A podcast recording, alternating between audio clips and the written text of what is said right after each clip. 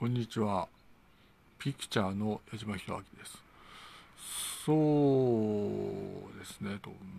いわゆる、それは、いわゆる各家庭で、その、まあ、なんだろう。いわゆる黒字経営でなければならないですよ、と。各家計の経営は、いわゆる黒字でなければいけませんよ、と。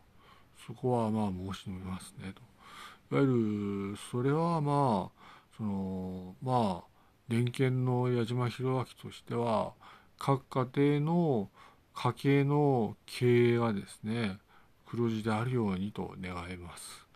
まあ、各家庭のその家計が黒字でなければならないよということで、まあ、打足ながら申し述べました。えー、ピクチャー電源矢島弘明ジャパンでした。ありがとうございました。失礼いたします。